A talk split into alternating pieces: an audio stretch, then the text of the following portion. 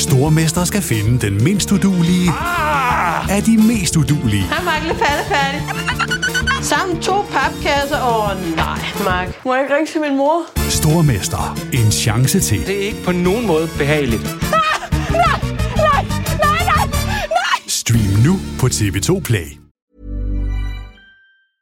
I'm Sandra, and I'm just the professional your small business was looking for. But you didn't hire me because you didn't use LinkedIn jobs. LinkedIn has professionals you can't find anywhere else, including those who aren't actively looking for a new job but might be open to the perfect role, like me. In a given month, over 70% of LinkedIn users don't visit other leading job sites. So if you're not looking on LinkedIn, you'll miss out on great candidates like Sandra. Start hiring professionals like a professional. Post your free job on linkedin.com/achieve slash achieve today. Du lytter til NBA-podcasten fra TV2 Sport.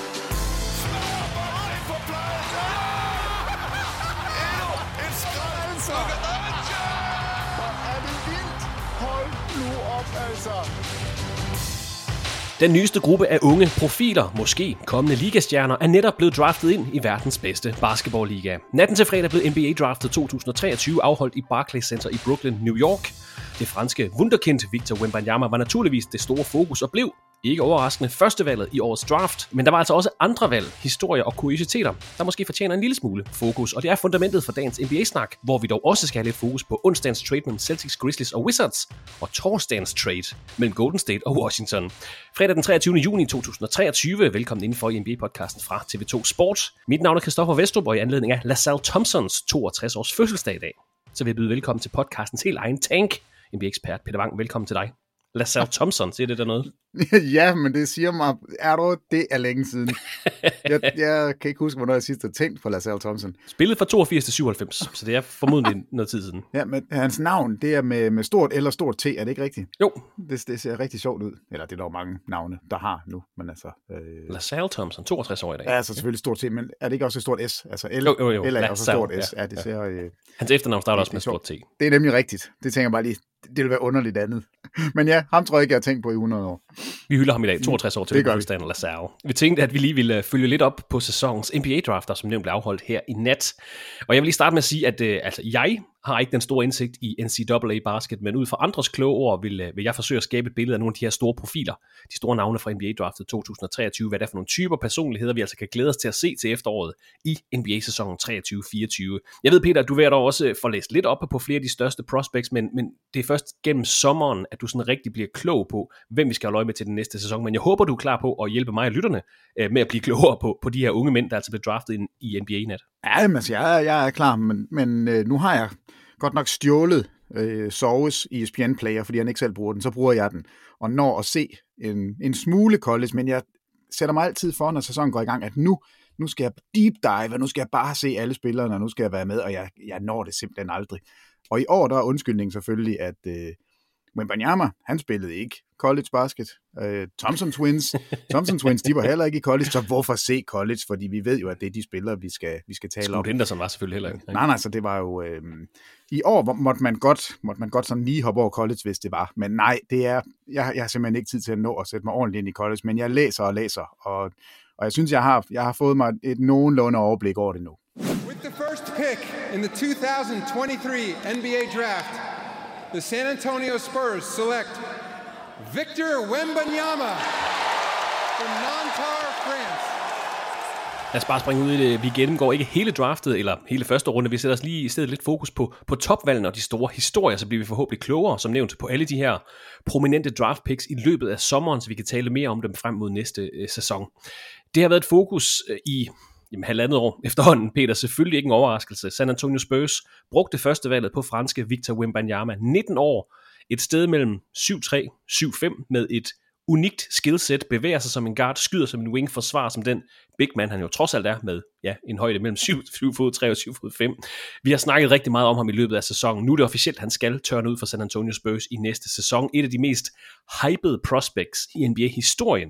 Og han virker klar til at tage springet til verdens bedste basketballliga. Men altså selvfølgelig årets første valg, Victor Wembanyama. Har du, har du stødt på mere interessant information siden sidst vi snakkede om Victor Wembanyama, hvilket vi jo har haft ja, fokus på det her waiting for Wembanyama hele sæsonen? Nej, altså ved hver eneste gang, jeg, jeg ser noget med ham, når jeg læser noget med ham, når jeg, når jeg hører noget om ham, så bliver jeg bare bekræftet i, at det her er en, en fuldstændig unik spiller, som vi aldrig nogensinde har set noget lignende. Altså det, der er ikke, altså det er de tidligste sådan, øh, sammenligninger, der er, det er Ralph Sampson. Så, så kigger man lidt på ham og ser, at han er på ingen måde lige så flydende, som, som jeg synes Victor Wembanyama er. Så er det, så er det Porzingis, og der er også noget sådan helt øh, anderledes over Wembanyama, men altså den der længde, de der lange arme, og den, når vi ser de der klip, når han tager bolden op ad banen og slår den mellem benene og dunker sin egen trepointsskud, som han ikke rammer. Jamen altså, der... ja, det er en vild sekvens. Han skyder en træer, rammer ringen, løber selv en rebounder, altså tip back Ja, det ser altså det, det ser helt det er helt skørt, det han laver, og, og pull up to og pull up træer, og altså der er, hele pakken er der, og det man så måske en gang imellem sådan går en lille smule væk fra, det er at se på forsvaret, og det er egentlig der, jeg tror, han i første omgang vil overraske nogen. Altså hans timing, og så hans ufattelige længde. Altså han har et 8 fod wingspan. Altså han har meget lange arme, og er meget høj til at begynde med. Han skulle også have utrolig store hænder. Det hører selvfølgelig med til en stor krop, men altså Kawhi Leonard, længdemæssige hænder. Altså, Jamen, jamen så, du lapper. det, så du det klip, hvor han står med en baseball? altså, jamen, jamen, det ligner en bordtennisbold. Altså, det, det er jo helt skørt. Så jeg, jeg glæder mig. Jamen, altså, vi, nu talte vi om det, inden vi gik på, sådan lige med bare sådan lidt løst og fast. Og en af de ting, jeg i hvert fald slet ikke kan vente med, det er at se den første kamp. Nu har han teaset lidt for, at han vil spille lidt Summer League. Øh, og, og Summer League er ikke det samme. Det er super fedt, og, og det er sjovt at se det, men det er ikke NBA-basket på samme måde. Så jeg glæder mig bare så meget til at se ham, hvordan han fysisk kan klare det. Altså, han er noget større end Rudy Gobert. Altså, ikke bare sådan lidt større. Han, han er meget større. Øh, jeg, jeg, er, jeg er fascineret over den her krop og se, hvordan den kommer til at gøre det i NBA. Og så, så er det jo bare, det er jo skønt, at han er landet det rigtige sted for ham og for ligaen. Altså et, et lille marked i San Antonio, der skal starte forfra og har ventet på at få en spiller at bygge op omkring. Han er der nu, og så må vi se, hvordan hele det projekt kommer til at gå. Så jeg tror ikke, at der bliver, der er ikke noget, der bliver ødelagt for Wembanyama fra start. Altså det, han skal nok blive sat i den helt rigtige rolle, og vi skal ikke forvente, at han slås med om, om MVP-titlen, men jeg hørte nogen, de lavede sådan en, en survey på det, hvor er, er det her en spiller, man kan vinde et mesterskab med? Og der synes jeg, det selvfølgelig alle svarer, ja, det er det, men der var en, nu kan jeg ikke huske, hvem det var, men en, der sagde, jamen selvfølgelig er det det, fordi vi må forvente, at Wimbanyama i løbet af karrieren på et tidspunkt vil være NBA's bedste spiller. Og det er det potentiale, han har. Altså, det er en spiller, vi kan se om 5, 6, 7 år. Jeg ved ikke, hvor lang tid vi skal ud i fremtiden. Han er 19 år gammel. Men der vil han stå som, som den bedste spiller. Og når du har den bedste spiller, så har du en rimelig god mulighed for at vinde et mesterskab. Så selvfølgelig er det her vejen for San Antonio til at, at gentage deres ja, sidste 25 års succes, er det jo. Så vi kan allerede sige, at NBA Draft 2023 har en potentiel, altså ligands bedste spiller i sig. Jamen det, det har det. Ja. Det har det. Altså der er, når, man siger ligands bedste spiller, det er jo altid en MVP, vi taler om der. Og der, når vi kigger på et, et draft, så er det, det, det er sjovt at gøre det sådan lige i starten og sige, hvad er det her for en spillertype? Hvad er loftet? Er det en All-Star? Er det en All-NBA-spiller? Er det en MVP? Og der er der ingen tvivl om, at Wembanyama er MVP-level. Og så er der efter det kæmpe stor debat og tvivl omkring, hvad med Scoot Henderson? Hvad med Brandon Miller? Hvor højt kan de være? Og det er nok Scoot Henderson, der er, der er den, der får det, det højeste loft. Øh, jeg siger ikke, at han når det, men, men Wembanyama er i særklasse den spiller, alle selvfølgelig taler om, og ham, der kan blive MVP'en, og så er der nogle få spillere derunder, som måske kan nærme sig, men det, den, den tager vi lige hen ad vejen. Jeg kan godt lide, at du sætter øh, fokus på Wembanyamas øh, defensive instinkter. Jeg vil lige ind og undersøge noget. Tilbage i 85-86, der snittede førsteårsspiller Manut Bol 5 bloks per kamp. Og det er så vidt, jeg lige har kunnet undersøge mig, så den eneste gang, at en førsteårsspiller har ført blocks per game listen over en hel sæson. De sidste to sæsoner, tilbage her i, i, i nutiden, der har det været Jaron Jackson Jr., der har ført an med 3 blocks og 2,2 eller 2,3 blocks per kamp er det jo så. Det tænker jeg godt kan være i spil for Victor Wembanyama i sin første sæson. Det kræver selvfølgelig, at han spiller nok, får lov til at spille nok, men gør han det, så tror jeg, det bliver svært altså for andre spillere at følge med, når de kommer til at blokere skud, kvæg hans højde, hans instinkter. Det er altså ikke kun højde, han har, han har altså også defensive instinkter. Og hvis han så også får spilletid nok, hvis han får lov til at spille de her, nu siger jeg bare 25, 28, 32 minutter per kamp. Jeg tror ikke, han kan undgå at få færre end tre blocks per kamp. Så det, det kan man holde øje med. Nu nævner, jeg, jeg har ikke set andre nævne dem. Nu nævner vi det som det første. Manute Bol, eneste rookie til at føre NBA i blocks Jamen, per kamp. jeg, Jeg tror, Wembanyama bliver den næste. Det er, det er meget sjældent, jeg bliver sådan helt overrasket. Den her, nu, mens du talte, så kigger jeg lige ind på Basketball Reference. Fem blocks per kamp, det er det højeste, han har i karrieren for øvrigt. Øh, og fører NBA, og det gør han en gang mere, da han skifter til Golden State i 88-89 sæson, der er det så 4,3. Men det er på 26 minutter. det er jo ingenting. Manu Bol snitter fem blocks på 26 minutter i sin første sæson i Washington. Nej, hvor er det sjovt. Altså, Wembanyama, han, han kommer vel op på minimum 26 minutter. Ja, det kræver, at han spiller, det er jo de nye regler, han skal ja, spille ja. 65 kampe. Og det med hans fysik, med Spurs, en meget forsigtige øh, væsen, kan man sige sådan, det er ikke sikkert, at han kommer derop. Så det er også det, det. hvis Nej, han spiller nok, og hvis han får lov til at spille, spille nok. Giv ham nogle minutter. Men jeg synes faktisk en ting, og det kommer lidt bag på mig, det er jo, at han øh, i dag, synes jeg, jeg har læst, at han har sagt, at han vil ikke spille center. Han vil gerne spille sammen med en anden big man. Han vil gerne spille øh, power forward. Og det bryder jeg mig ikke om. Altså, det, det er jo sådan en Anthony Davis-vibe, jeg får. Jeg vil meget... Jamen, så skal, han skal jo have sådan en Steven Adams ved siden af sig, der lige kan gå ind og sige... Ja, flyt dig. Nu, løf, ja, nu løfter jeg lige dig over på den anden side af banen. du, skal, du skal ikke skubbe. Nej, det der med Nut Bol, det er med sjovt. Altså, men Wembanyama, han kommer, altså han førte den franske liga i point. Han førte den franske liga i rebounds per kamp. Altså yes. han er... Og i blocks. ja, ja, han er simpelthen for vild fra start. Og og normalt de der spillere, deres prime, den starter altså omkring 26, og vi kan godt gå listen igennem med, hvornår vandt Janis, hvornår vandt Jokic, hvornår vandt Steph Curry, hvornår, altså de er 27-28 år gamle, den, den første gang, de vinder et mesterskab. Så, så der er lang tid til, altså han er 19 år gammel, så det eneste, jeg er, det eneste, jeg kan være nervøs for, og det er derfor, jeg er så glad for, at han er landet i San Antonio, det er, at forventningerne, de bliver så tårnhøje, at, at folk, de, og han snitter kun 14 point og 9 rebounds, hvor er det ring?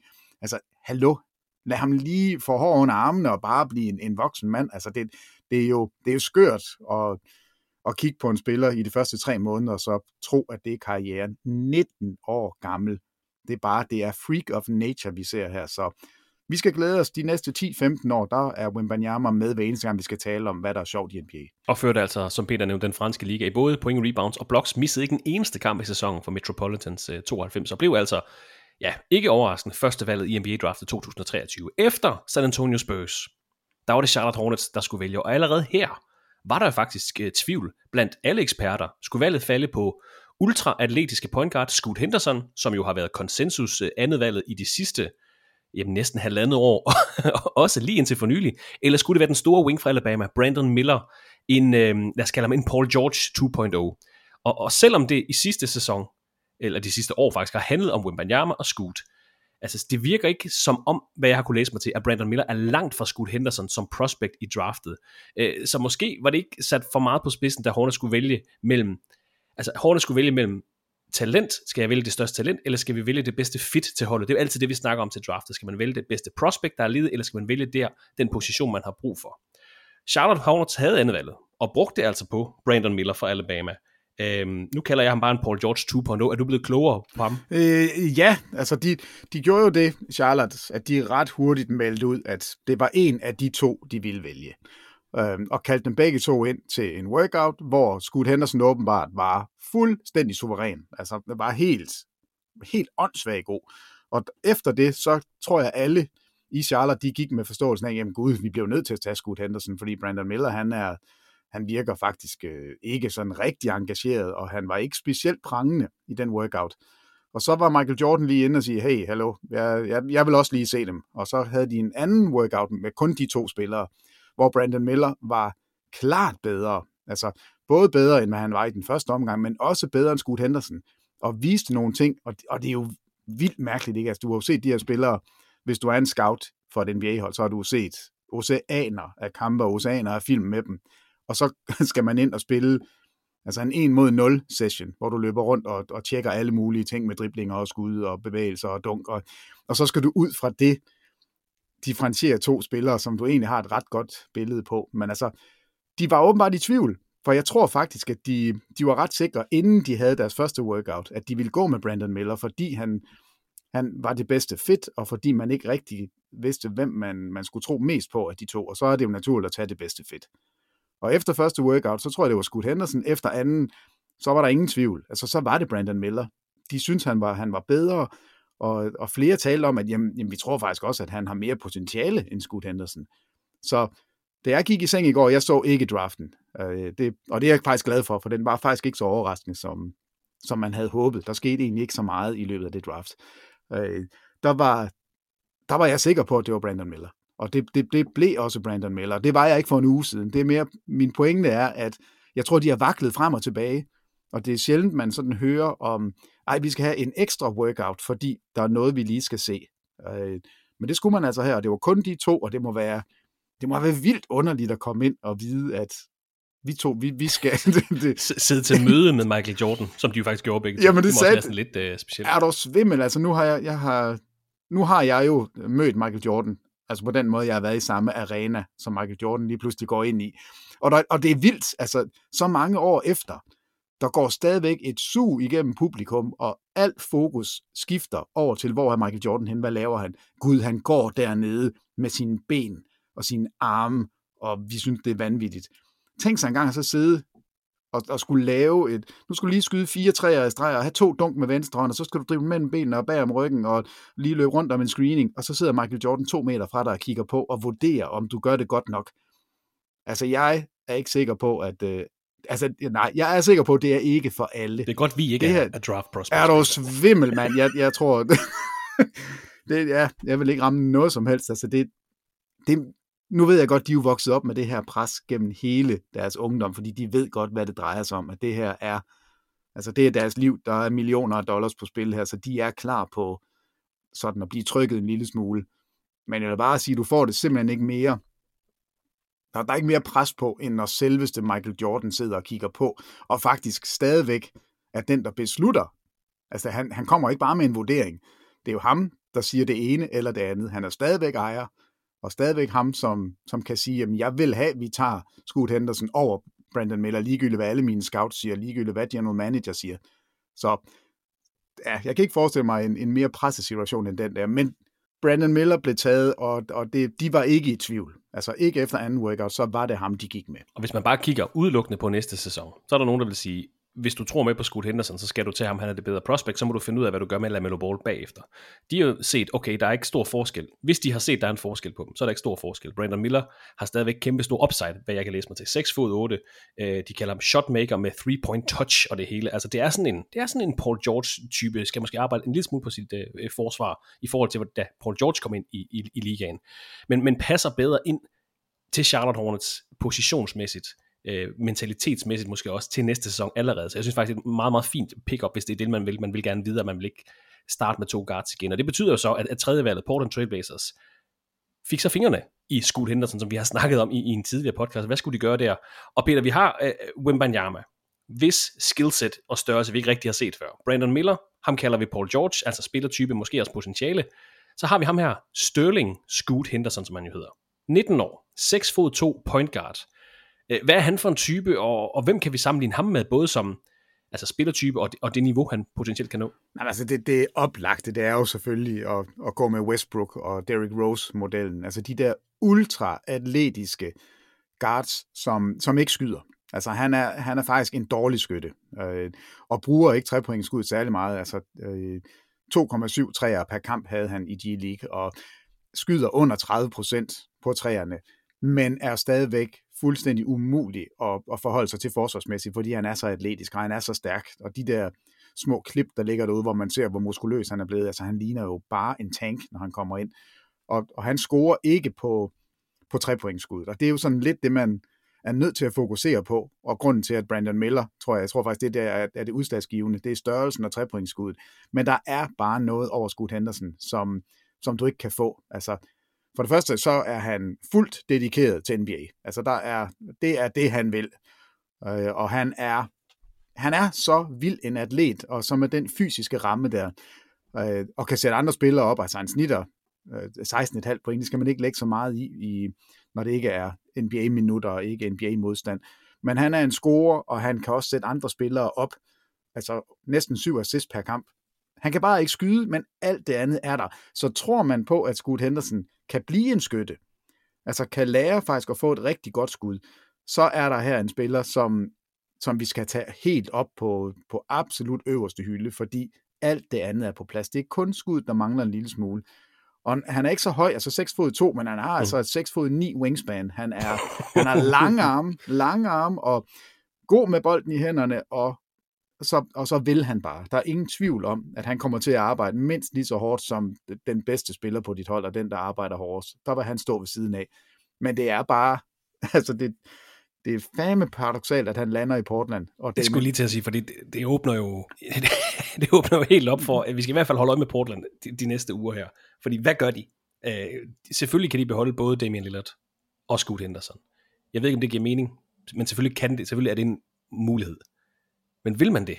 Altså, det, det, det, det er simpelthen så spændt på det her, fordi jeg vil så gerne have Scoot Henderson til et andet sted, hvor han virkelig kan få lov til at udvikle sig allerede i første sæson. Jeg vil også gerne have, at Damian Lillard har det godt. ja, så, så det, og, og kan de to ting forenes, hvis man beholder dem begge to? Jamen, det, det er specielt. Jamen altså, de, Shannon Sharp er jo en guardspiller. Anthony Simons er en guardspiller. Damian Lillard er en guard. Nu kommer Scoot Henderson ind. Altså deres fire så den største navne, bedste spillere, spiller lidt ikke den samme position, men spiller øh, guard-positionen. Hvordan i alverden skal det her løse sig? Hvordan skal man tro på, at, at Portland næste år kan komme ind og være et hold, vi skal kigge på og sige, vi kan nå langt i slutspillet. Og det er jo det, Damian Lillard har sagt. Altså, jeg er ikke, jeg er ikke klar på at genopbygge noget i Portland. Jeg vil gerne blive her, og jeg har været tro og lojal. Det er jo nærmest hans mantra. Altså, øh, jeg har gjort alt det rigtige for Portland, men jeg vil ikke være med til at genopbygge. Og altså, nu har vi set øh, masser af klip, hvor Scoot Henderson og Damian Lillard er sammen. Altså, de to har en fin forbindelse til hinanden, og Damian Lillard har været ind over alle de her altså bevægelser. Øh, og, og, og det er den rigtige spiller at tage.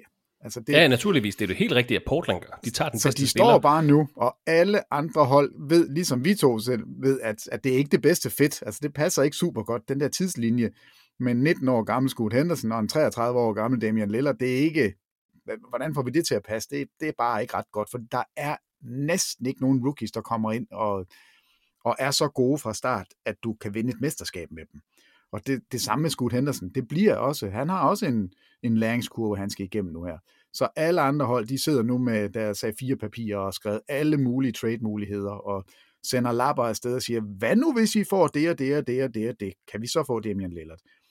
Og, og det vil jo være noget af det, de næste 14 dage kommer til at være, være fyldt med. Mm. Alle mulige trade-forslag. Og jeg, jeg kan ikke se, jeg kan simpelthen ikke se, at man, at man går ind til sæsonen og beholder Lillard. Ikke når man går med Scoot Henderson, som jeg synes er det rigtige. Altså bygge op omkring Scoot Henderson og Shaden Sharp. Det er ikke det værste fundament. Nej, nej altså, og du kan jo få, lige nu kan du få en rigtig god pakke for Damian Lillard. Og jeg, jeg, jeg vil være bange i Portland, hvis man tog den sådan mellemvejen og sagde, ej, vi ser lige an, nu tager vi lige en sæson. Så bliver pakken altså noget mindre, og, og hvis målet er at vinde et mesterskab, og det er det jo altid, det, det gør Portland ikke med den her lineup næste år. Det, det kan simpelthen ikke lade sig gøre. De er slet ikke gode nok. Øh, så, så måden de nu kan starte forfra og ikke få alle Portland-fans skubbet væk, det, det vil være altså at tage den, den bedste pakke mulig. Og selvfølgelig ligger den der Signe Williamson øh, ting derude. Hvor vil jeg gerne have, at man gik med den? Altså, altså, og, og, og så er det så ikke Lillard, man skal sende væk. Så, så, er, det sgu, så er det sgu Anderson. Og, altså, så er det en anden pakke. Men ej, hvor vil jeg gerne se. Altså Lillard og Sion sammen, om man kunne få den mulighed. Altså, det, det, det tror jeg nu er passé. Men lad os se, hvad der sker. Det er i hvert fald ikke den her lineup, tror jeg, som Portland starter sæsonen med. Eller hvis de gør, så er det fordi med henblik på at trade Lillard i løbet mm. af sæsonen for en sikkerheds skyld. Men der var altså øh, generelt konsensus om, at Wembanyama, Scoot Henderson, Brandon Miller var top 3 i årets draft. Det blev det så også. Victor Wembanyama nummer 1 til San Antonio Spurs, Brandon Miller nummer 2 til Charlotte Hornets, og så Scoot Henderson nummer 3 til Portland Trailblazers. De næste interessante spillere er Thompson-tvillingerne. Og nu skal jeg have lidt hjælp, Peter. Amen og Azar, eller Azar, hedder han. A-U-S-A-R. Azar, Azar. Jamen, jeg ved det ikke, om det er Azor. Jeg tror, det er Azor. Azor. Og de er, Azor og Amen. Og de er altså enæggede tvillinger, 20 år gamle, 6 fod 6 begge to. Øh, super atletiske spillere, øh, og forskellen på de to, øh, groft sagt sat meget på spidsen, det er, at Osar er en øh, dygtig two-way spiller, dygtig forsvarsspiller, mens Amen måske er lidt mere en, en playmaker. Og de blev altså draftet øh, back-to-back, kan man sige. Amen røg til Houston Rockets med fjerdevalget, og Osar røg til Detroit Pistons. Øh, og sjovt med de her tvillinger selvfølgelig. Øh, jeg har noteret mig med Amen, der er jo altså blev fjerdevalget til Houston Rockets. Vild atlet, super hurtig, godt blik for spillet, playmaker, kan ikke skyde. Men det bliver interessant at se ham ved siden af Jalen, Jalen Green, Houston Rockets. Det kan godt være lidt spændende. Jeg, jeg havde egentlig foretrukket, at de valgte Osar og så, eller hvad, jeg kan ikke. Thompson 2 kalder vi ham lige øh, til at starte med, som er lidt mere sådan en, en defensive-minded two-way player, der måske kan udfylde et, et, et hul, de måske har i Houston, i stedet for endnu en, en backcourt. Men Amen til Houston og Osar til Detroit. Øh, nogen reaktion på det, Peter? Ja, altså, øh, vi taler her om to af de bedste atleter allerede nu i NBA, og alligevel så er der en markant forskel. Altså, Amen er endnu bedre end sin bror Azor. Og det vil sige, nu står der som et Jalen Green og Amen Thompson. Og alle skriver nu, at øh, altså Green er jo en af, af de vildeste dunker, vi har, og laver jo nogle highlights. Og Amen er noget mere eksplosiv, og noget mere... han, er også, han er også lidt stor, altså 6 fod 6, ikke? Ja. Jamen, det er, det, de, det er jo det, de, de, det første, de siger om, om Amen Thompson, det er, at han er simpelthen en af de bedste atleter, de nogensinde har set. Uh, han er så twitchy, og så hurtig, og så eksplosiv, at man alene der, der, der sidder man jo bare og glæder sig til at se kampe med dem. Og så peger du på det, at så er en mere, altså en bedre skytte. Så den bedre atlet blev taget som nummer et af de to, og den bedre skytte. Men altså, det er første gang, vi har et par tvillinger i top 5, hvor de begge to er taget, og, og det må være hæstligt at sidde der, og, og begge to godt vide, at øh, vi kan ikke begge to blive taget med det samme draft pick. Men jeg synes, det må være en fornøjelse for dem at gå lige efter hinanden og gå i top 5, og, og så må vi så se, hvordan deres karriere udvikler sig. Så der bliver ikke noget, noget intern ballade der, tænker jeg. Men vanvittige atleter begge to, men Armen er freakish god øh, på den side. Og det er jo sådan nogle, øh, nogle spillere, som kan i begge ender af banen, og som, hvis, hvis de lærer at spille rigtig basket, så bliver de simpelthen vanvittigt sjove at følge. Men umiddelbart, så er det skuddene hos dem begge to, der er problemet. De er ikke, de er ikke sådan nogle knockdown shooters, nogen af dem. Og, og det er jo fordi, det ikke har været nødvendigt for dem. De har jo været vant til bare at kunne flyve forbi folk, og det kommer de ikke til helt på samme måde. Men i open court, hvis du kommer op af banen, når du har altså en Armand Thompson på den ene side, og en, og en Jalen Green på den anden side, så er det jo bare at fyre bolden op i luften. Så er der nok en eller anden af dem, der skal, der skal, der skal gribe den. Så spændende valg, og fuldstændig efter bogen. Altså jeg tror, alle mock drafts havde den her top 5, og nærmest i den, altså den rækkefølge. Så det er, der, der var ikke nogen overraskelser her, men det, det, det er sjovt at se, når det alligevel også bliver, som, som man forventede. Og vi skal alle sammen øh, øve os på at sige Osar til næste sæson. Osar. Kan sige det. Osar. De spillede altså for Overtime Elite øh, i sidste sæson, Thompson, tvillingerne, der altså blev taget. Så nummer 4 og 5, nummer 4 Houston Rockets og nummer 5 Detroit Pistons. Og apropos ikke at kunne skyde. 6. valget, Orlando Magic, Anthony Black, 6 fod 7 øh, point guard, der skulle være meget, meget klog, men som ikke er hurtig og ikke kan skyde. Øh, lyder jo som nogle point guards, Orlando Magic har i forvejen, kan man sige. Markel Fultz og Jalen Sox, men øh, en, lidt, en lidt speciel spiller, Peter, men, men godt, måske sådan, at man godt kan blive sådan lidt småforelsket i, hvis man, man skal nok se Orlando Magics kampe, og ikke bare læse boxscore, fordi ja, han skulle være sådan lidt snu, men øh, uatletisk. Men alligevel 6 fod 7 point guard, det må også kunne kunne Jo, andet, altså det, det, er en, øh, det er en besynderlig spiller. Ja. Og, og alle peger på, at han er sådan en, en spiller, der, han, der, der er jo ikke nogen måde, hvor, hvorpå han ikke bliver en dygtig NBA-spiller. Det er sådan en, de kigger på og siger, jamen han er i ligaen de næste 12-15 år, fordi han er bare bundsolid.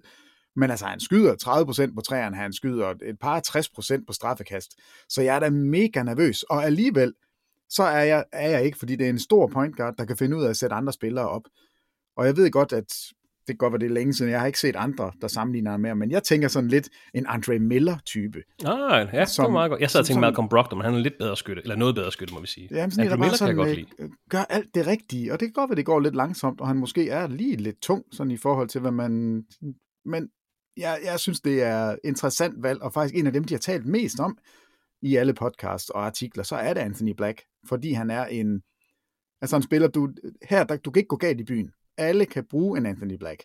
Altså det der, der står selfless alle steder. Altså han er en spiller, der gerne vil sætte de andre op. Han vil gerne sørge for, at alle gør det rigtigt og har det fint. Og øh, statistikkerne ser hæstlige ud. Altså det, det ser jo fjollet ud. 12,8 point, 3,9 assist. Altså det er jo ikke godt. 30% på træerne. Hvordan kan du tage sådan en spiller i, altså som nummer 3, nej som nummer 6 i draften? Det kan du, fordi han har en fantastisk spilforståelse. Han dækker op, både på bolden og væk fra bolden, og han er en altså sådan en glue guy. Så jeg er ikke nervøs Det er måske meget godt ved siden af Bankero og Frans Wagner. Lige præcis. Ja, okay. Lige præcis. Ja, okay. Du har talt mig ind i det. Ja. Altså, jeg, jeg, jeg tror på ham. Øh, Og jeg tror ikke, han kommer i spil som Rookie of the Year. Jeg tror ikke, der kommer sådan specielt mange highlights med ham. Men jeg tror bare, når man kigger på dem, så gud, jamen, det var da den rigtige afvægning. Hey, det var da det rigtige forsvarsspil. Ja, Ja, men det er det, jeg mener. Jeg tror, man skal se Orlando Magic for sådan at blive forelsket i ham. Men jeg sad og kiggede på, på, på Magics draft picks, fordi de havde både 6. og 11. valget. 6. valget Anthony Black fra Arkansas. 11. valget Jet Howard, søn af Juwan. Uh, Juwan hedder han uh, tidligere NBA-spiller selvfølgelig. Uh, som er sådan en, heller ikke en vild atlet, men er en meget, meget klog skytte. Og der sad jeg og kiggede på Orlando, altså Anthony Black og Jet Howard skulle I ikke have pakket dem for at få noget lidt vildere, men du har overtalt mig med Anthony Black. altså, måske, måske var jeg lidt for meget nede på ham, at jeg synes bare, det virker som noget, de har i forvejen. Men han er måske øh, en, en anden liga end, end James ja, Ox. altså det, det, det, det tror jeg faktisk, han er. Men jeg vil så sige, at jeg er lidt overrasket over Jet Howard. Øh, fordi det, jeg ved om ham, det er selvfølgelig, at han er en Howards søn, og derfor er, er der noget NBA-blod der, hvor, hvor der måske er noget fornuft. Men han kan skyde, men ikke ret meget andet. Altså han får, han får stor kritik for at, og faktisk ikke være en særlig god rebounder i forhold til sin størrelse, ikke være en, en, en specielt aktiv forsvarsspiller, ikke, faktisk ikke være rigtig andet end en skytte. Og hvis man går efter bare en skytte, hvorfor i alverden går man så ikke med, med de bedste skytter? Og der er altså to, altså både øh, Jordan Hawkins, som bliver taget som nummer 14, og Grady, Grady Dick, altså det, det er svært ikke at tage ham jo, altså, som, som nok er bedre skytter, og der, der, det er de bedste skytter i draften, ja, også, og, til Grady Dick og Jordan Hawkins. Og derfor ja. undrer det mig, at man... Men det er også, han blev man, også taget meget før han var uh, projected, Jet Howard. Ja, så de altså, må... Det er også lidt, det er lidt et sats for Orlando Magic. Jeg er nede på dem ja, igen, Peter. Det altså kommer de, lidt Jamen, det er, ikke på, det, det, er ikke på grund af Black, jeg er nede på dem. Det er altså Jet Howard. Det, det undrer mig, fordi det er, altså det er tydeligt, at de skal bruge skytter. Men jeg synes ikke, de har taget den bedste af dem. Og hvis ikke du får noget mere, øh, så, så, så undrer det mig. Nu sidder jeg lige og kigger på øh, The Ringer Kevin O'Connor, han er jo dybt inde i alle de her spillere, og han sammenligner ham med Desmond Bain. Det, jeg har set med, med Jet Howard, det synes jeg ikke er Desmond Bain-agtigt, men det er nok mig, der tager fejl der. Jeg synes, Desmond Bain har noget andet umf. Det, jeg synes ikke, der er meget... Ja, der er noget attitude. Og ja, noget og så noget power, og så de der skipper skræk-arme, og, og det, det, synes jeg ikke, der er over Jet Howard. Så den er jeg faktisk en, den er lidt overrasket over. Og jeg, hvis det var mig ud fra, hvad jeg har læst og set, så var det ikke ham, jeg var gået med der. Så var jeg gået med Altså, jeg tror faktisk ikke, jeg havde taget Grady Dick. Jeg, jeg, jeg har et eller andet med ham der Jordan Hawkins. Jeg tror, der er noget med ham. Syvende valget tilhørte Indiana Pacers, og 8. valget tilhørte Washington Wizards. De to hold har faktisk byttet deres draft picks. Indiana Pacers draftede Bilal Koulibaly, en, øh, en fransk spiller, stort upside, defensiv instinkt, og han er så blevet traded til Washington Wizards.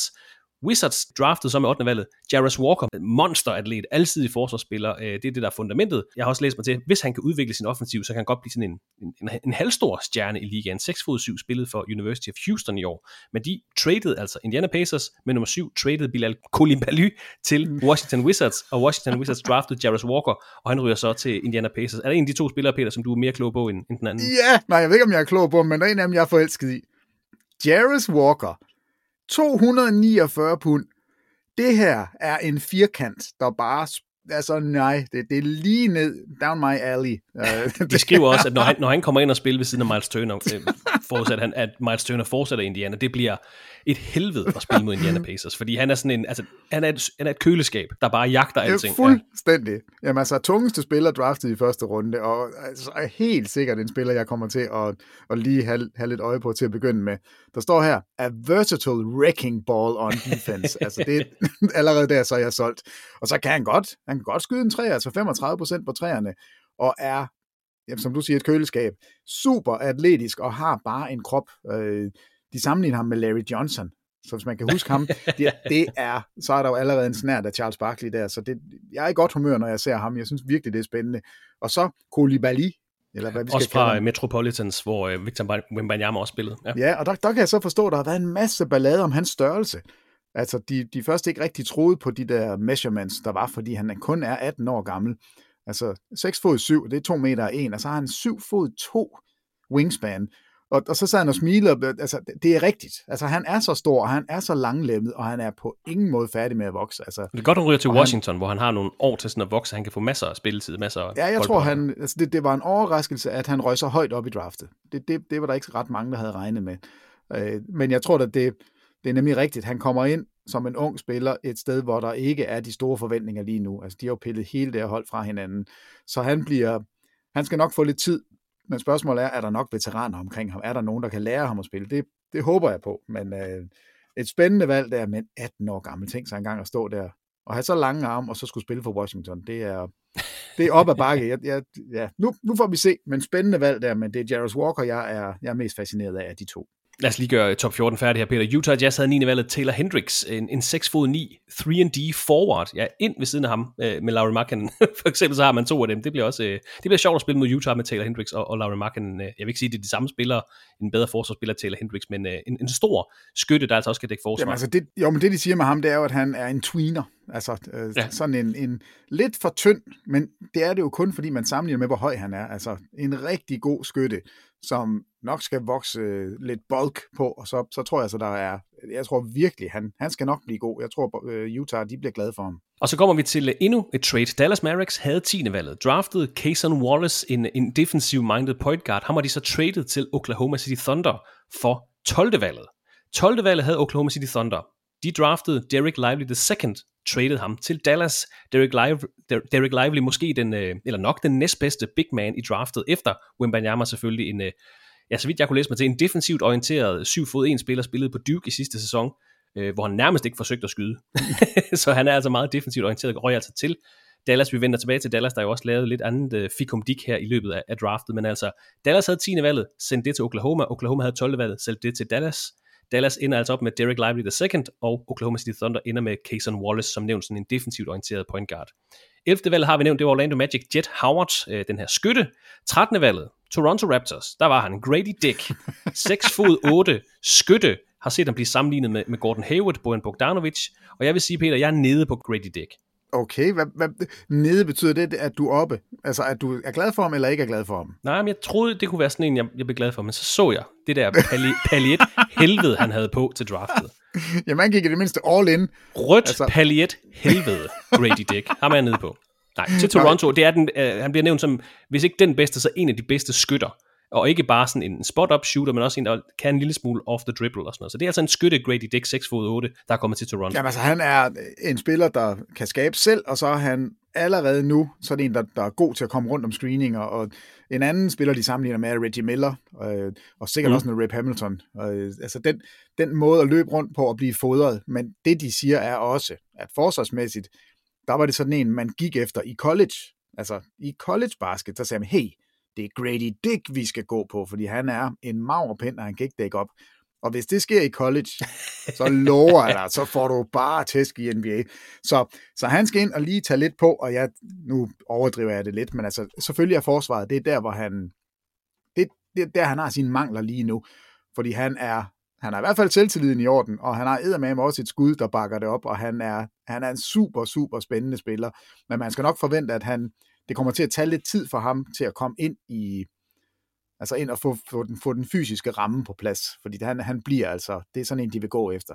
Stadigvæk også kun 19 år gammel, men når du kan skyde over 40 procent, og dit, dit skud bare sidder, altså man kan se, det her, det er ikke bare en tilfældighed. Han, han rammer sine skud, fordi han er en dygtig skytte. Så er der så er der virkelig plads til dig i NBA, og Grady Dick, ham kommer vi til at, kommer til at grine af navnet forever, men han bliver også en spiller, vi skal holde øje med, fordi han er, det er sådan en trepoints øh, all-star-spiller, tror jeg. Altså han kan godt komme med i konkurrencen der. Palliet helvedet fra Toronto. Palliet helvedet. altså han havde ikke det grimmeste sæt på. Nå. Hvis du spørger mig, så er Scoot Henderson, den, den pris tager han. Så du, hvad han havde på? Nej, så, det var lidt noget mørkt. Det var et sort, sort. et sort sæt, fyldt med sådan noget øh, på, påhængte bling-bling. Det, det, I min verden var det hæsligt. Altså Grady Dick, i det mindste, der var det, der var det fuldført. Det er en anden podcast, hvor vi rater draft day outfit. ja, men uh, det er jo, jamen, jeg har også kun de to. Jeg havde lavet den her top 2 med Scoot Henderson, der står jeg skrevet bling bling der over det hele, og så er det bare med Grady Dick. Rød, står der. Rød. Grady Dick, der spillede øh, for Kansas uh, sidste år, skal altså tørne ud for Toronto Raptors i næste sæson. Og det sidste draft picks blandt de her lottery teams, New Orleans Pelicans, Jordan Hawkins, ja, jeg har valgt at kalde ham den næstbedste skytte i draftet, men det kan så diskuteres. Men altså en af de bedre skytter i draftet spillet for, for Yukon sidste år sammenlignes med, du nævnte ham selv før, Rip Hamilton, og faktisk også øh, Max Struss, og det er ham, som du øh, har et godt øje til. Ja, altså grunden til, at jeg tror, at man måske kan være lidt bange for det alderen, fordi nu vi lige sidder og taler om 18-årige og 19-årige, og der er vi altså en spiller nu, der er 21, og det er noget pjat, altså hvornår fanden lærer vi det? Altså du kan jo sagtens være en spiller med potentiale, selvom du er 21 år, når du kommer ind i NBA det er som om, man altid skal tage en teenager, fordi så er der, uh, hvad kan det ikke blive til? Hvis du har en spiller, du ved kan skyde, du ved kan spille, så gå dog med ham. Øh, så jeg er ikke et sekund i tvivl om, at Jordan Hawkins han kan komme ind, og faktisk måske er det en fordel, at han har den her alder, fordi han kan bidrage med det samme. Og hvis Pelicans holder fast i den stamme, de har nu, altså så var det jo et hold, der lå nummer to i Western Conference tidligt i sæsonen. Zion Williamson dominerede ligaen. Brandon Ingram vågnede lige pludselig op og var en spiller, man ikke turde trade. Hvis du så kan få en spiller ind, der kan skyde, hvilket de har brug for, men som har alderen, hvor man ikke behøver at vente to år på, at han bliver NBA-klar, så er det her for mig at se det rigtige valg. Øh, så, så jeg håber meget, at han faktisk får spilletid, og jeg tror også godt, at han kan levere spilletid. Så, og der er ikke ret mange rookies, der får lov til det, men, men det kan Jordan Hawkins godt få lov til, fordi han kan skyde, og fordi han er lige lidt lige lidt ældre, hovedet sidder nok lige lidt bedre på, på skuldrene. Det var altså top 14 i NBA draftet 2023. To andre spillere, jeg lige holdt et, et lille øje med. Der er selvfølgelig masser af andre, andre talenter, som vi bliver klogere på her over sommeren, men Chris Murray, Sacramento Kings, Keegan Murrays tvillingebror, var også i det her draft, røg til Portland Trailblazers, og så den 20-årige serber Tristan Vucevic, altid scorer, har spillet for Real Madrid, Partizan Beograd, øh, blev taget som nummer 42 af råd til Washington Wizards. Altså to spillere, jeg holder lidt øje med. Men er der andre spillere, Peter, eventuelt i i, i første runde, som vi skal nævne øh, uden for de her 14 lottery-pladser? Ja, øh, der er Bates, Omani Bates, som jo var mm. øh, faktisk den spiller, alle talte om for to år siden. Og for et år siden, så røg gassen af ballonen, og nu har han løbet rundt, og ingen har rigtig kigget på ham. Han blev draftet i slutningen af anden runde. Dengang, der var det, jamen det er jo Kevin Durant. Det er Kevin Durant, der løber rundt derinde, og han lignede faktisk Kevin Durant lang og tynd og kunne bare skyde. Jeg håber virkelig, nu kan jeg ikke engang huske, hvem, hvem der draftede ham. Jeg ved bare, at han blev draftet. Jeg ved ikke, om du kan se det et sted. Men øh, at han lige pludselig kommer ind i NBA, et second round choice, hvis han lander det rigtige sted og kun fokuserer på basket og ikke alt muligt palaver, så er der altså et, et virkelig stort talent gemt der. Så, så Bates holder jeg, holder jeg en lille smule øje med. Øh, og så vil jeg også bare lige sige, nu, nu talte vi om, om de der spillere, som jeg godt kunne lide, de var lidt, lidt store i det. 7 fod 3, altså udover at være et køleskab, så har han altså et 7 fod 3 wingspan. Det synes jeg er, det, det er værd at tage med. Så det går vi efter. Jarrus Wallace, 7 fod 3 wingspan, køleskab 249 pund, total yndlingsspiller for det her draft. Ja, Imoni Bates bliver så taget som uh, nummer 49 af Cleveland Cavaliers. Jeg var også lige undersøge, Peter. Er der så nogle potentielle steals i det her? Og igen, uh, uden at have set ret meget college, så kan jeg læse mig til, at Cam Whitmore, der blev taget som nummer 20 af Houston Rockets, øh, var en spiller, der ja, tidligere har været udset som et lottery pick, også et top 10 pick, men han faldt altså til nummer 20 til Houston Rockets, og så Derek Whitehead, der blev taget som nummer 22 til øh, Brook, eller er Brooklyn Nets øh, shooting guard, var også øh, tidligere et ret stort navn, men altså er faldet ned igennem rangeringen, og det er jo øh, løjerligt, hvor hurtigt det kan gå, enten i løbet af March Madness øh, turneringen, eller i løbet af college turneringen, eller på grund af skader, at man kan falde så øh, markant i draftet. Vi skal jo først se de her spillere, før vi kan se, hvad er egentlig et stil i det her draft. Som nævnt, øh, Peter og jeg følger ikke øh, intenst med i college-turneringen, så vi kan sidde lige nu og sige, jamen nummer 18, det er faktisk det bedste spiller. Det, vi får det at se i løbet af næste sæson, og som vi har snakket om tusind gange, det her med, altså Janis blev taget som nummer 15, og Bama Debajo blev taget langt ned, og Devin Booker blev taget som nummer 13. Der skal nok, det er en af historierne med det her draft, altså vi har en top tre, måske tre en halv, afhængig af de her øh, Thompson Twins, hvordan vi vil tage det. Vi har måske en all-timer i Wimbanyama, vi har en masse spillere, der godt kan blive rigtig gode all-stars, måske all-NBA-spillere, men det skulle være et meget dybt draft også, og derfor jeg lige sætter fokus på de her 20. 22. valg, og der skal nok dukke andre op, hvor vi sidder og tænker, gud, det var da et stil. Øh, altså Marcus Sasser, der blev taget af Memphis Grizzlies nummer 25, eller, eller hvem det skal være øh, uden at have super meget indsigt i det, men, men hvad jeg kan læse mig til, det skulle være meget dybt draft, hvor vi altså kan finde kvalitetsspillere meget langt ned i dem, for eksempel også i anden runde, hvor du jo også havde... Jamen det er jo derfor, jeg tager Bates frem, fordi han har haft det her, øh, altså det har været et kæmpe navn, og så er han sådan lidt forsvundet, og lige så dukker han op igen, og er nu draftet. Øh, der er en, som, som jeg i hvert fald ved øh, er, er spændende, altså Nick Smith fra Arkansas, og, og grunden til, at han er spændende, det er, fordi han var et af de højst rangerede high school spillere. Og så kommer han ind og spiller hos jeg, øh, han, han er blevet draftet som nummer 27 af Charlotte, men spiller altså i Arkansas og bliver skadet, og derfor så ser det ikke super godt ud, når han, når han løber rundt derinde, og, og man tænker, det der det er en superspiller. Øh, nej, han ser faktisk ikke så god ud her.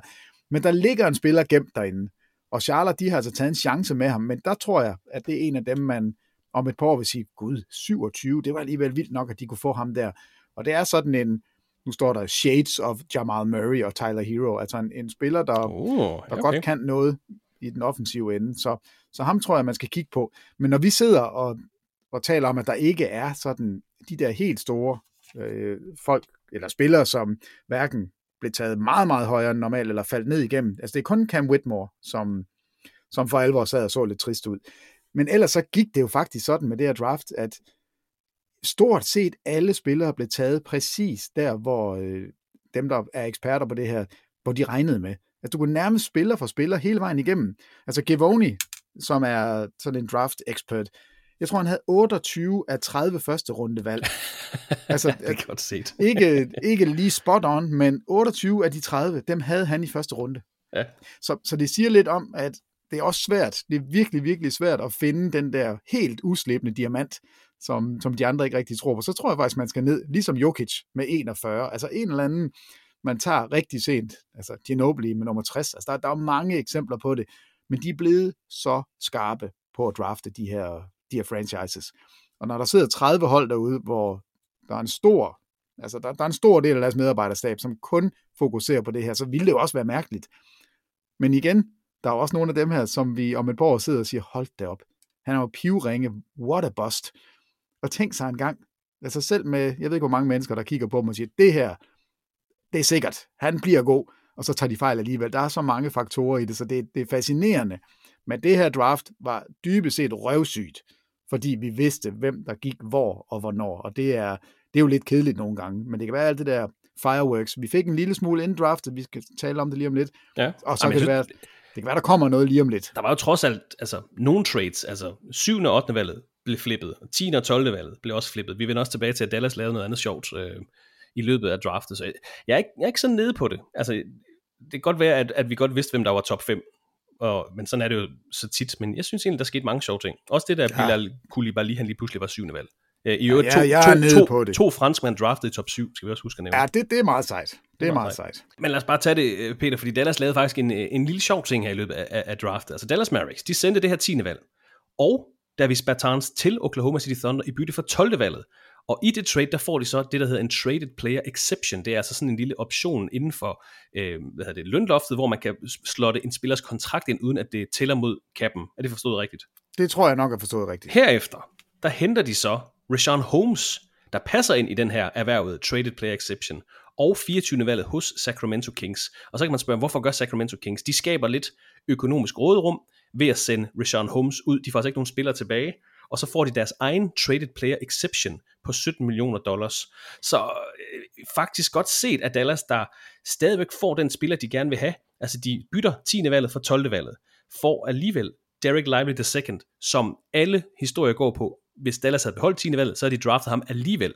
De sender Davis Bertans kontrakt ud, den slipper de altså for, og så får de Rashawn Holmes ind, og jeg ved ikke, om det er den perfekte mand at få ind. Øh, det Dallas mandskab er jo ikke nødvendigvis et defensivt anker, men rimelig godt navigeret alligevel. Altså, de får den spiller, de gerne vil have i draftet, øh, Derek Lively, og Rashawn Holmes med den her player exception, og så skaber de altså også den her øh, øh, øh traded player exception til Sacramento Kings også, der slipper for Rashawn Holmes kontrakt, og samtidig skaber lidt øh, økonomi. De har jo også noget at lave her i, i offseason med Harrison Barnes kontrakt, der løber ud, og vil måske også gerne forstærke sig, men en sjov lille øh, krølle ind i det her. Jo, men øh, altså, det, det, er jo, det er jo på marginalerne, at de, de rigtig gode hold, de lige får det der lille ekstra. Præcis, og, og, ja. og det her er super godt set af Dallas, fordi de vidste udmærket godt, vi kan få vores lange center med nummer 12. Altså det, det var de slet ikke i tvivl om, og så gør de det bare lige lidt bedre. Så ja, kæmpe ros for Dallas. Så når jeg sidder og siger, at jeg er nede på draftet, altså jeg er nede på rækkefølgen, det er jo ikke spillerne, jeg er nede på. Det er mere det der med, at der ikke var de der kæmpe overraskelser. Der var, der var heller ikke en overraskelse her. Altså 10-12, det er i min bog stort set det samme. Men det, der foregår bag ved scenen, altså det Dallas formår her, og Rashan Holmes, altså han fylder altså først 30 til oktober. Han er 29 år gammel nu. Han var jo et kæmpe navn, Mm-hmm. ja, ja. og alle ville have fat i ham. Så spillede han bare overhovedet ikke sidste år. Det var noget værd, værd noget. Og så må vi se. Det kan jo være, at man kan genfinde sig selv, og Dallas er stedet for ham. Så jeg synes, Dallas kæmpe ros for det, de lige fik lavet der. En lille ting, men i det store billede, så er det faktisk det, der gør en forskel. Og vi skal også huske at nævne, at i det her trade med Sacramento Kings, der sikrer Dallas sig også kanadiske Olivier Maxence Prosper, som jo øh, i hvert fald øh, har en god plads på The Jane Austen All-Stars, hvis der er nogen, der kan huske det. Olivia Maxence Det- Prosper. det- Det, øh, det lyder godt, Det er det, et smager godt. Han skifter noget. altså også til Dallas i den her handel. Jamen, øh, den- den har du for egen regning, den der. Torsdag morgen vågnede vi op til et three-team trade mellem Boston Celtics, Washington Wizards og Memphis Grizzlies, som vi naturligvis også skal sætte på ord på her i podcasten. Peter Wang, Boston Celtics sender forrige sæsons Defensive Player of the Year Marcus Smart til Memphis Grizzlies. Øh, Celtics sender også Danilo Gallinari og Mike Muscala til Washington den her handel. Washington Wizards sender Kristaps Porzingis til Boston Celtics, og Memphis Grizzlies sender så Tyus Jones til Washington og to anden runde draft picks til Boston. Reaktion på det her, det er jo den længst øh, tenured øh, Celtics-spiller, der lige pludselig ryger til Memphis, et sted han passer rigtig godt ind, og Kristaps Porzingis skal nu tørne ud for Celtics i næste sæson. Jeg, jeg, jeg, jeg er i chok. Jeg, jeg forstår ikke, hvordan Boston fik de her første rundevalg med.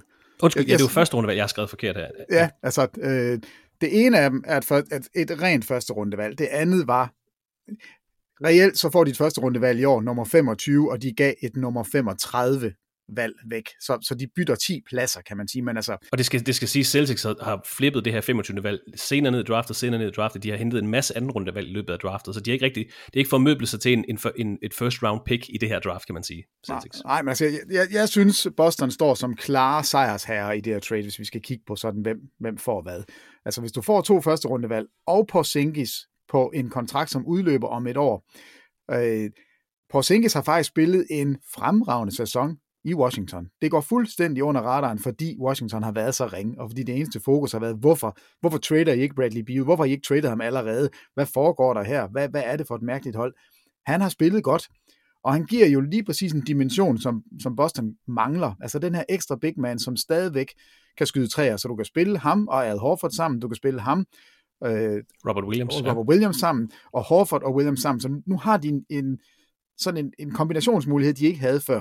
Og Porzingis er en, altså en elite rim protector.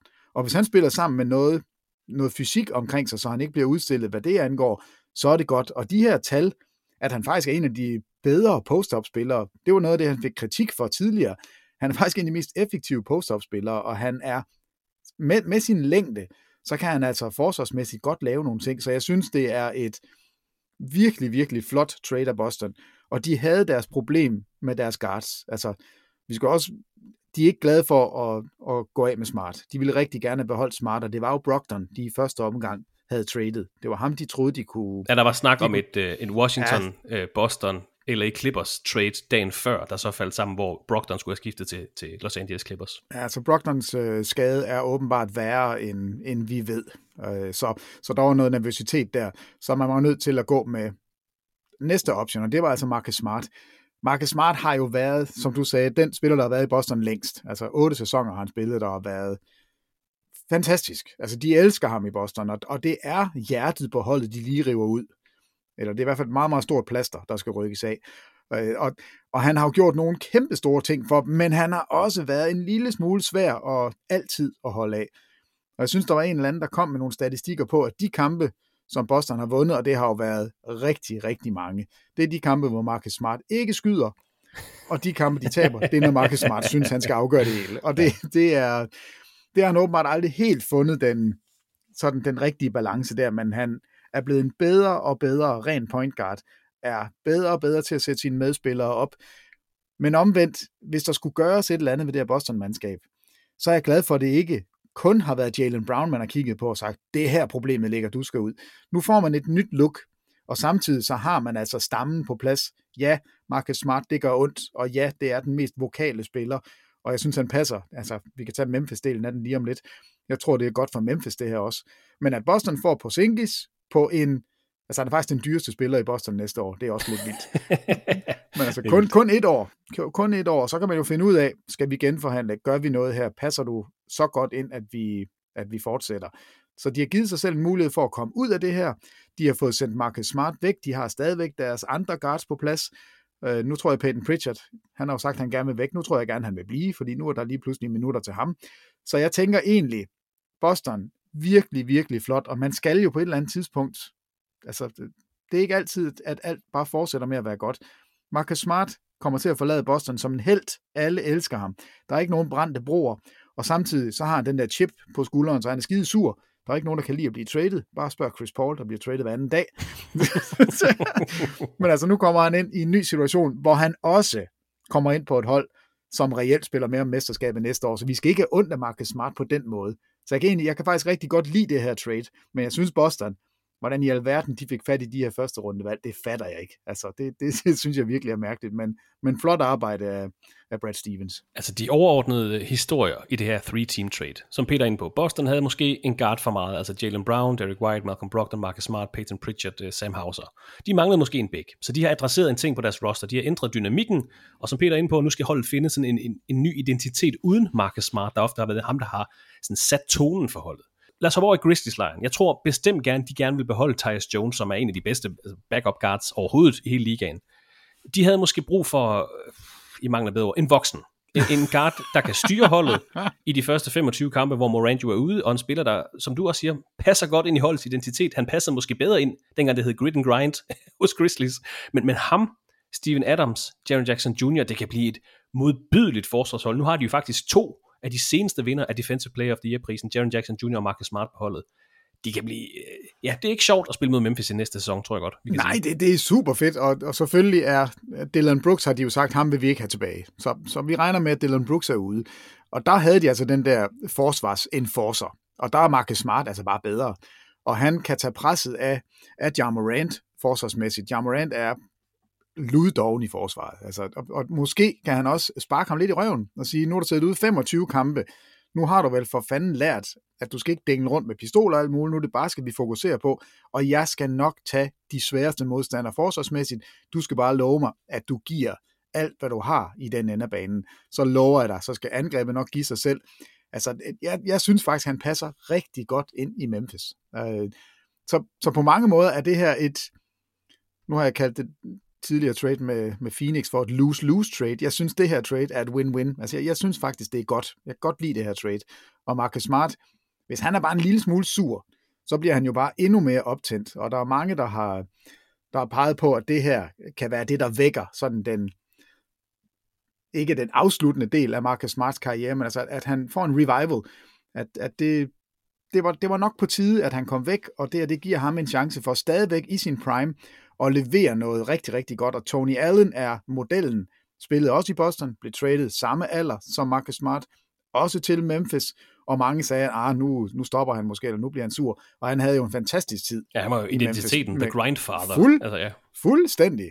Altså, så, så det kan Marcus Smart også godt nå at blive. Det her er ikke en, en, det tror jeg i hvert fald ikke. Jeg tror ikke, det bliver starten på sådan en karuseltur, hvor så er det Memphis, så er det Sacramento et år, så er det Los Angeles Lakers. Så jeg tror egentlig, han får sig et hjem i Memphis, og de kommer til at tage ham ind.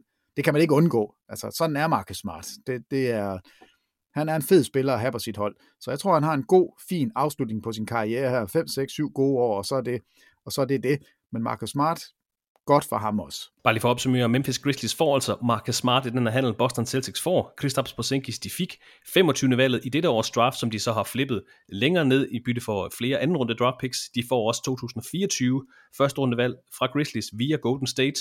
Og så har vi øh, Washington Wizards, de får Tyus Jones, de får Danilo Gallinari, Mike Muscala, og så nummer, øh, draft pick nummer 35 i årets draft. Øh, Wizards, Peter, nu er væk, Porzingis er væk, Kyle Kuzma er opdydet sin kontrakt, han er unrestricted free agent her til sommer, så han er nok også væk. Uh, vi snakker om et, et Chris Paul trade uh, lige om lidt, men det virker som om, at den nye uh, president of basketball operations, Michael Winger, gerne vil starte sådan helt fra nul med det her hold.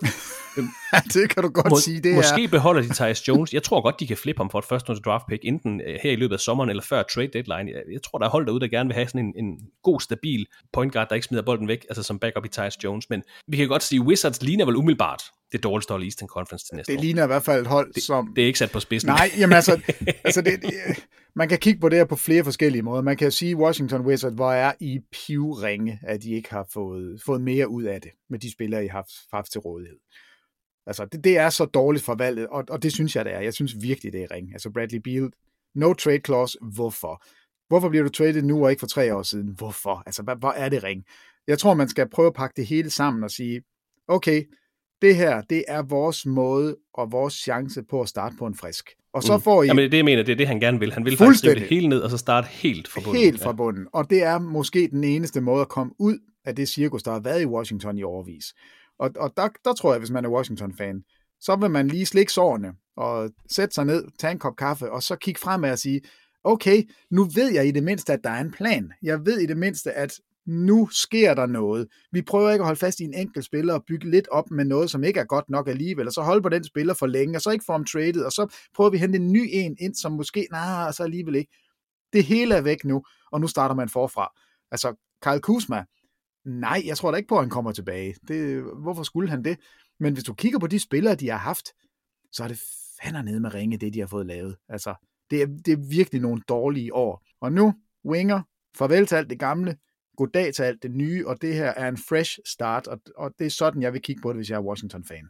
I sidste uge sendte Washington Wizards Bradley Beal til Phoenix Suns i bytte for Chris Paul. Og her i går, Peter, der hørte vi så, at Chris Paul er blevet sendt til Golden State Warriors i bytte for Jordan Poole, et første runde draft pick og et anden runde draft pick. Og, og sat sådan helt på spidsen kan man sige, at, at Washington Wizards har skilt sig af med Bradley Beal, de har skilt sig af med Kristaps Porzingis, Uh, nu, vi efterlader lige uh, Kyle Kuzma ud af den her snak. De har skilt sig af med Chris Paul, selvfølgelig som led i den her Brandon, uh, Brandon Beal-handel, og i bytte for det har de fået et første runde draft pick. Og, og jeg, jeg ved ikke, om man skal sige, det er, øh, det, det, det er dårlig uh, President of Basketball Operation ship fra Michael Winger, eller det er et udtryk for sådan en form for desperation for, det skal simpelthen bare clean house nu. Ligegyldigt hvad. Altså, de, de tre spillere, og det er jo i princippet to spillere, Bradley Beal, Christopher Porzingis, at man får et første runde draft pick for det. Det synes jeg er underligt, men måske er de sådan nogle handler, der måske kalibrerer markedet i forhold til, hvad vi har set hold give for Rudy Gobert og Kevin Durant og, og, og lignende. Vi fik jo så også at vide, at, at Bradley Beal øh, handlen der, den kostede, var det seks anden runde draft picks og fire pick swaps i bytte, altså mellem Washington og, og Phoenix Suns, men et første runde draft pick får de kun, for at sende alle de her spillere væk, men ja, det er en anden, det er en anden side. Jordan Poole er i Washington, og Chris Paul er nu hos Golden State Warriors. Et, øh, Jamen, altså, øh, et loyal trade, vi også fik. For det første synes jeg, det er horribelt, at, at Washington ikke får mere.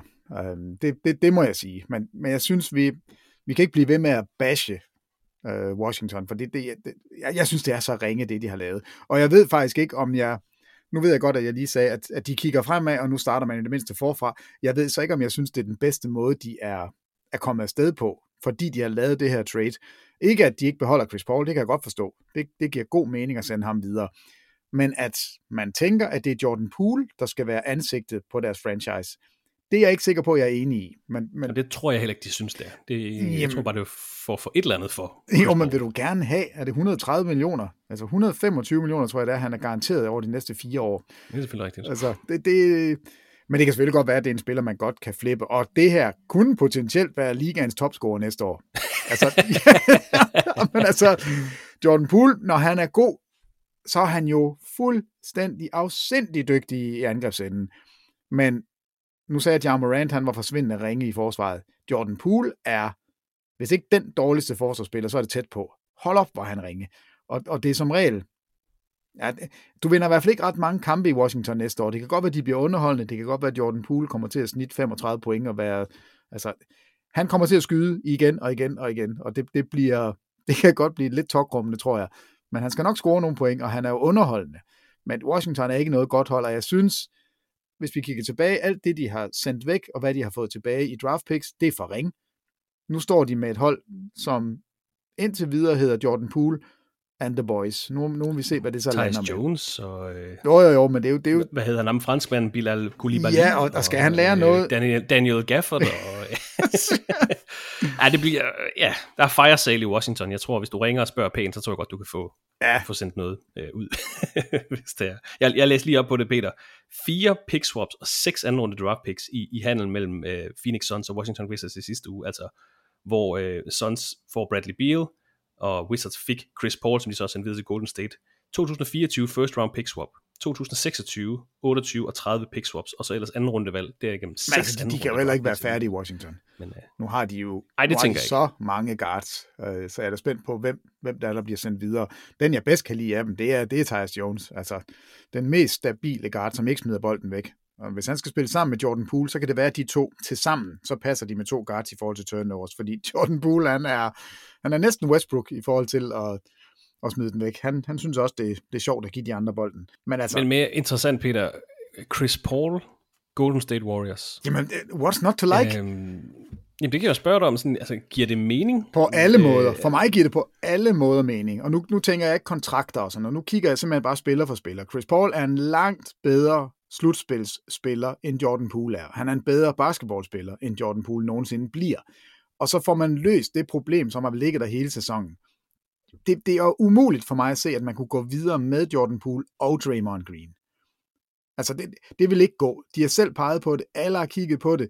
Da Draymond Green knaller Jordan Poole ned til træningen inden sæsonen sidste år, det er der sprækkerne i Warriors, de kommer. Det er der problemet ligger, og det er aldrig blevet løst. Og jeg, vi talte om det, hvordan skal de her to se hinanden i øjnene igennem 82 kampe og et slutspil og pressede situationer. Hvordan skal Jordan Poole holde ud og kigge på Draymond Green, som lige har knaldet en knytnæve i hovedet på ham? Altså, det, for mig at se, var, var det uløseligt, og det var vildt, at de klarede en hel sæson, og, og det var flot. Men at gå ind til den her sæson med de to på rosteren, var ikke en mulighed. Og der er det Draymond Green, jeg for alt i verden vil beholde. Så nu er den i det mindste vinket af. Der er ikke, det kan godt være, at Draymond Green forsvinder alligevel, men så er det ikke på grund af Jordan Poole. Han er væk, og Chris Paul kan gå ind og give guard-positionen en helt anden dimension. Og så han kan spille sammen med, med Steph Curry, han kan spille uden Steph Curry. Jeg, jeg, synes det, jeg synes faktisk isoleret set, så er det her det er rigtig godt. Og Chris Paul må åndlettet op og sige, hu, jeg fik en ny chance.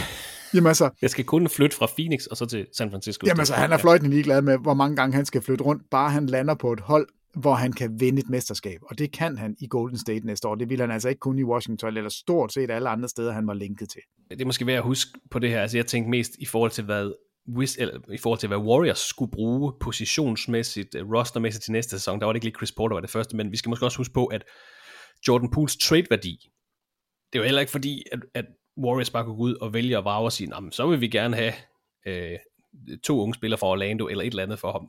Jeg tror, det var svært at finde trades for Jordan Poole. Så, det måske det også det værd at tage med, at sige, nu kan vi komme ud af den her kontrakt, vi trods alt har givet Jordan Poole, og vi, får Chris Paul ind på en, en kort kontrakt. Veteran presence, du siger, han er en bedre spiller, så måske på den måde giver det også mening. Øh, jeg skulle bare lige tage mig selv i ikke at tænke, at, at man kunne veksle Jordan Poole til noget, der var endnu bedre, eller endnu mere brugbart til Warriors næste Jo, men noget af det, jeg også tænker på, det er jo, at, at Warriors er, er jo et af de hold, som, som tænker på en sæson inklusiv slutspil. Det er, jo ikke, det er jo ikke et hold, der umiddelbart tænker på, ej, nu skal vi kæmpe med næb og klør for at komme indenfor i slutspillet. De betragter sig selv som et mesterskabskandidat, og det skal de gøre, når de har Steph Curry på holdet. Hvordan kan vi gøre os bedre og mere kampklar, når slutspillet kommer? Hvad er det, vi mangler? Hvad er det, vi kan bruge? Det er jo, det er jo små, små justeringer. Og Chris Paul, ja, 38 år gammel, han skal ikke spille 40 minutter. Han skal ikke være skadet til slutspil, det er han altid, og det er han altid, fordi han skal bære for stor en del i løbet af grundspillet. Nu kan han spille 82 kampe med begrænsede minutter for første gang. Jeg tror nok, jeg læste, han har aldrig spillet en kamp uden at starte i NBA. Og nu kommer han altså, det, den, den må han jo æde. Og det tror jeg godt, han kan. Jeg tror udmærket godt, han, han ved, hvad det her, at det er en gave til ham, at han får lov til at spille på det her hold, og få lov til at have en chance. Altså, han, det må have været en vanvittig sommer for ham. Altså, være på det her Phoenix-hold og se, vi har en chance for at vinde det hele. Ja, uh, det ser godt ud der. Så bliver man traded til Washington. Oh my god, hvad skal jeg her? Det, alle de her unge spillere, jeg gider ikke. Så er man lige pludselig tilbage på Vestkysten over hos Warriors. Det bliver svært for ham lige at... Altså, han har jo haft nogle drabelige kampe med, med Steph Curry. Altså, de Ja. to har jo ikke været glade for hinanden. Men sjovt nok så, de kan jo altid finde hinanden, hvis det er dygtige spillere. Jeg tror, de har umådeligt stor respekt for hinanden. Jeg tror, Lige Chris præcis. Paul er træt af, at Steph Curry præcis. løb med al opmærksomheden øh, fra 2014 og frem. Fordi Chris Paul var jo de facto den bedste point guard i ligaen, indtil Steph Jamen Curry. helt, Ja. jeg er så enig. Ja. Ja. Altså det, det er lige præcis det. Så, så det skal nok gå, og jeg tror, uh, Warriors, de har, de har her givet sig selv to gode ting. Den ene, de kan nok, jeg tror, de beholder Draymond Green, og den anden, de ser bedre ud, når vi kommer til slutspillet, fordi du har Chris Paul. Men altså to øh, rimelig markante trades, vi har fået øh, her i ugen. Og jeg tænker altid, Peter, at altså offseason starter først rigtigt den 1. juli. Men her i midt, øh, skråstrej slut juni, 23. juni, der har vi altså ud over nattens NBA-draft set Bradley Beal skifte til Suns, Chris Paul skifte til Wizards og skifte til Golden State, Marcus Smart skifte til Grizzlies, Christoph Porzingis ryge til Boston Celtics og Tyus Jones ryge til Washington Wizards. Det er altså vildt. Det er kun den 23. juni, og vi har fået alt det her action. Ja, men det er skønt, og, og vi venter på den, den helt store brik, og det er Damian Lillard, vi kigger på. Øh, og hvad kan det få at følge virkninger? Og kan det betyde, at Zion Williamson, den største brik i NBA, verdens største brik, at der sker noget der også? Altså, der, der er masser, der kan ske nu.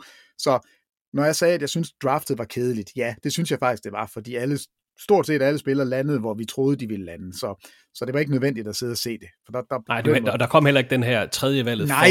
for uh, Pascal Siakam og et eller andet. Ikke? Altså. Nej, altså de der minutter mellem, mellem uh, draftpickene, hvor der er muligt, at der kommer et trade ind, og we have a trade, bla bla bla, det var der jo ikke noget af. Så, så det, må vi, det er de gemt til os nu. De har startet godt ud, så er det lidt uh, kedeligt draft, og så nu får vi et uh, forhåbentlig en fantastisk offseason. Altså masser af trades allerede at snakke om, og vi har også hørt, at spillere som Fred Van Fleet, Draymond Green og Chris Middleton alle er opdød ud af deres respektive kontrakter. Men jeg tror faktisk, vi venter til, øh, til næste uges podcast med at sætte ord på det, fordi i næste uge der udgiver vi nemlig en, en længere snak om månederne, der venter off-season 2023, hvor vi skal Ja, vi skal forsøge at komme godt rundt i krone i ligaen, se nærmere på de største navne og mest interessante hold til sommerpausen, der venter forude. I dag der har vi snakket om NBA Draftet 2023, vi har snakket om onsdagens trade mellem Celtics, Grizzlies og Wizards, og torsdagens trade mellem Wizards og øh, Golden State. Er der andet, vi skal have med i dagens basketsnak, Peter? Nej, det, det, det synes jeg ikke. Jeg har fået kastet min kærlighed på Jarvis Walker. Uh... Det skulle også bare være en, en lille kort podcast. Det, det det ikke. Men altså, igen, jeg vender lige tilbage til ham. 6 fod 7. 7 fod 3 wingspan og 249 pund. The Brick Wall. Ja, køleskabet. Jarvis Walker. Køleskabet. køleskabet og paljethelvedet. Det er overskriften, ja. overskrifterne for draftet. jeg tror, vi skal have... Jeg vil godt til, til næste uge. Jeg kigger lige på de 30 første rundevalg og ser, hvem jeg synes, så laver vi en rangering af deres jakkesæt. Det er, så kan vi godt lave sådan en, en top 5. det bliver en rigtig lang podcast så i næste. ja, det gør det, det gør det. Peter Wang, tak for din tid. Tak fordi du lige havde tid til lidt uh, draft-snak, og så er vi jo snart tilbage med en frisk podcast. Men god weekend, og så uh, snakkes vi ved i næste uge. Det er mig, der tager Kristoffer. Vi tales ved. Og tak til dig, der lyttede med i NBA-podcasten fra TV2 Sport. Vi håber, det var værd at lytte til, og hvis du mangler mere at lytte til her i weekenden, så har vi faktisk to tidligere afsnit bare fra den her uge. I afsnit 371, der snakker Thomas Bilde med den spanske NBA-spiller Juancho Hernan Gomez og i afsnit 372, der har Peter Wang og undertegnet fokus på de største historier fra NBA-sæsonen 22-23. Masser at lytte til, og der er mere på vej. God weekend og på genhør i næste uge.